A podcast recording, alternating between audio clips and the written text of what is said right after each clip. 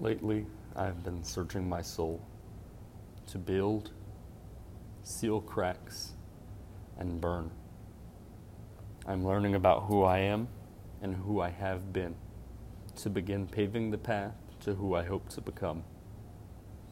Connectedness and responsibility to those around me are ideas that steer me down. I hope to build more connectedness and mindfulness towards responsibilities in this season and those to come. My life is not simply for my pleasure, it is not my own, whether I choose to look macro or microcosmically. I am being built, but I am also a tool for building others. My world needs me. My community needs me. My family needs me. How selfish and careless would I be to desert my family? How could they have grown or healed if I had been engaged? How many people could I have touched at work, at church, or in the public square? Could I have softened a heart or two, who then softened a heart or two? Whether I like it or not, I have an unspoken sacred duty to mend what is broken, to love deeply, and to roar for the voiceless. Yet, so many humans perceive this duty as a choice. Let me be clear it is not. This is a mantle that you and I are born to. Find yourself a man. Be courageous. Wear this mantle proud. Rise early and with conviction in your hearts. Learn new things that you might grow, transform, and become someone sage. Pursue and perfect passion. We're all born into this responsibility, but each of us has been given a particular measure of time, talent, and treasure. It robs the divine when you waste your gift or when you squander your inheritance. You waste precious potential. This world needs what only you can offer. Find the quiet. It is here where you get to stand face to face with the most sacred and where you can see reflected what we ought to be. When you have done this, give it all away and pave that path for others. Rest your head every night, satisfied in knowing that you have taken every measure to mend the broken. This is how we become better humans and build a better world. Good morning, everybody. You are listening to Middle Grounded. I'm your host, Anthony, and this is episode two. So, that was a passage that I wrote a little bit less than two weeks ago, and I wanted to take a minute to talk about that passage, but to do so from the standpoint of deliberate practice, what that means, and then what that looks like, and also just kind of give you a preview or a, a peek into what my day looks like to kind of give you an example of what it means to fill your cup and to fill your cup early. So I've been relatively obsessed with the idea of deliberate practice for um, quite a few months now. And there are a few people that I can credit for that. Uh, Logan Gelbrich from Deuce Gym, my good friend and co host of the Dead Man's Coffee Club, Tyler Fleming, uh, have been and, and certainly been two of my inspirations and um, motivators to pursue deliberate practice. To me, when I look at this passage, the one thing, the, the, the driving point is that you and I have this beautiful gift of life. And we can deplete our cup of its, its resources, of its lifeblood, of its flow. And we can live empty lives. We can sit behind a telephone or a computer screen. We can eat fast food. We can obsess over celebrities. We can do empty things. Or we can look at life for what it actually is, and that is a gift. And when you receive a gift, and a good gift at that,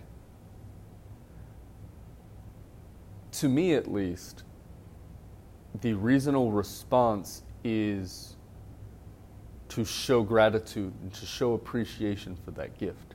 So, what better way to show appreciation to the holy, to the divine, than showing gratitude for that gift through the way that you use it?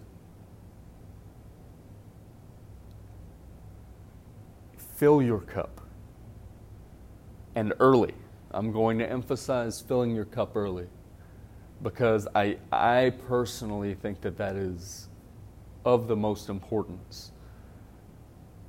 Deliberate practice helps you to form a deep body of work that helps you to be skillful and useful in the world over time. But deliberate practice also improves the man and improves the woman on a daily basis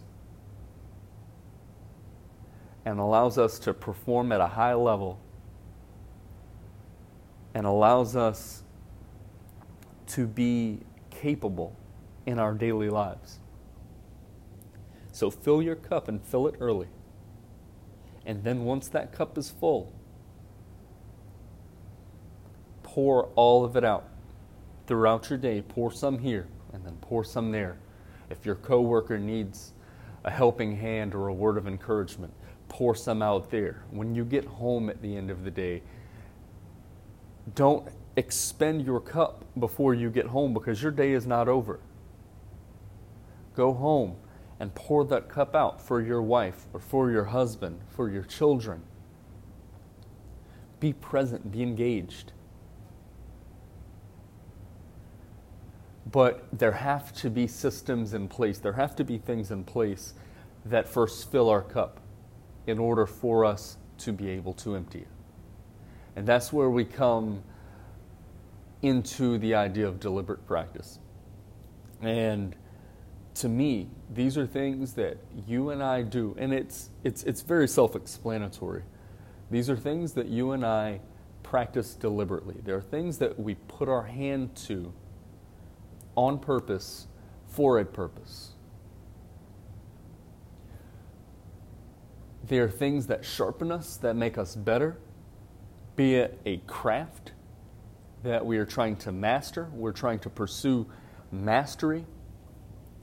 It could even be self mastery. We're just trying to become a more whole person, not just a, a husk of a person, but a whole person.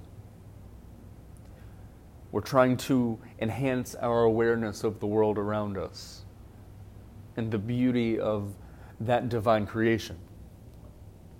It could be that you just want to love better and you have practices in place, things that you read, things that you do, affirmations or prayers.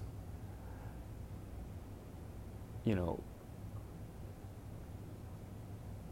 the driving point here is that with all of those things, you're pursuing them on purpose with purpose, with the hope and with the desired result of being better, And those, those things fill you. Over the span of your life, they fill you, they make you better. They make you more useful, more capable. But on a daily basis, they change everything.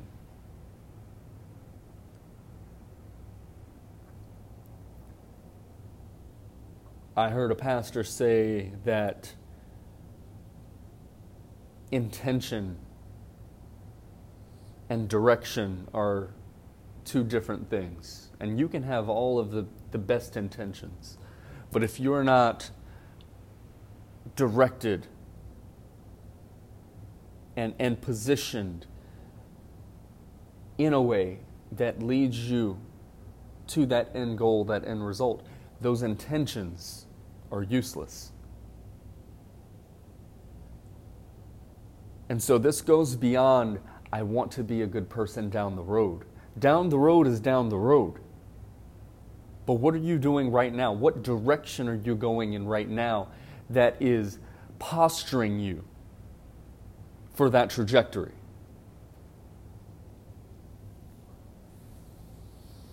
And so, daily, pursue deliberate practice. Pursue things that are hard, that challenge you. Because it's in those challenges that you are perfected, that you are refined, and that you become better a better husband, a better writer, a better friend, a better lover, a better coach. And so I just wanted to share with you kind of what a day looks like for me. And hopefully it helps to make a little bit more sense of this idea. So, on any given weekday, I wake up at 4 o'clock on the dot. This is AM. And I get out of bed after I kiss my wife on the cheek and hope to not wake her up. I go downstairs, and there's typically a cup of coffee already waiting for me. I've set a timer, and so it's ready for me when I get downstairs. I get dressed, I let nature take its course, and I begin enjoying my cup of coffee while I pack my meals for the day and all of my things that I need for work. Now, there used to be a time where I would sit in the quiet at home and I would read and I would write and I would maybe do something physical. But because of where we are in life right now, things have had to shift and had to change. And I have had to become more adaptive. So instead of doing all of that and then going to work, in order to avoid traffic, but to still render myself the same results. As soon as I'm done getting dressed and gathering my things, I take my coffee, I take my things, and I get in the car. And I begin the trek to work. Now, at my job, uh, I, I work at a key card accessed building. And so I can get in the building at any time and I get here around 5 o'clock. I'm actually here now recording this in the fitness center before I work out because at 5 a.m. there is nobody here. At 5 a.m., I can still be with the quiet. So I get here and I train the reason that I train is because I want to develop my body in a way that I can live a long, happy, productive, and capable life with my family. I want to be able to defend my family if I ever need to. And I actually skipped a step on the way to work the first thing I do is turn on a podcast and begin five minutes of box breathing, where I breathe in for a three count or a four count. I hold that breath for a three count or a four count. I let it go for that same amount of time. And I hold myself without breath for that same amount of time. I do that for about five minutes, but all the while I'm listening to this podcast, and it's typically something that the subject matter is relatable to becoming a better human. And so this stuff is going through my head, and I'm, I'm opening myself up. I'm refreshing myself for the day before I even step into the fitness center at work. And once I step in and I work out, I get ready for my day, shower, put on my dress clothes and my my wingtips, and I go up to my floor. Still, there are maybe five or six other bodies on my floor at this time, you know, people who are getting ready for an early shift. But I'll sit at a window overlooking the city, and it's a beautiful sight to see at 6:30 in the morning. It's about that time now. At 6:30 in the morning, I'm overlooking the city as day breaks and dark turns to light. And you see all the lights in the city, but then they fade away and then you see the dawn and it's beautiful. And I get to meditate and sit in the quiet as I have breakfast and I have my first cup of coffee at work, not my first for the day. And then I take out my notebooks and I write. And I write and I write. And it's not always cohesive. It's not always the same thing. It's not for a volume or for a, a book. It might be a journal entry. It might be a, a book idea. It might be ranting. It might be my practice of Lectio Divina, where I'm doing divine reading and I'm reading the scriptures and then writing my thoughts and things that I feel like the Lord is, is, is revealing to me through the verse. It could be a number of things, but the point is if I want to be a good storyteller, things like this, this podcast, and things like writing are of immense importance, even if it's not always stories. It's about creating a deep body of work.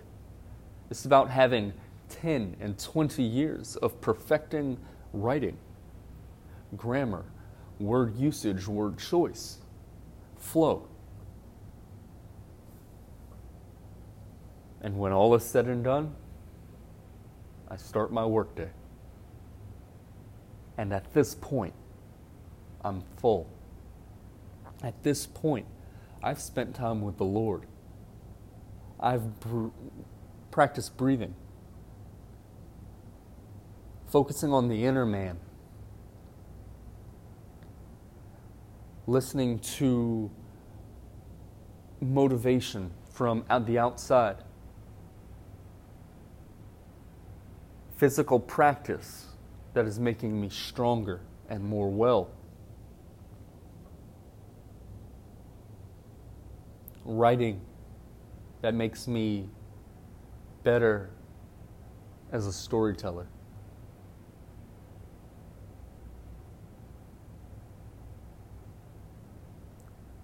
Meditation that reveals to me the cracks from yesterday so that I can go through my day and be a better worker, so I can go home and be a better husband and a better dad.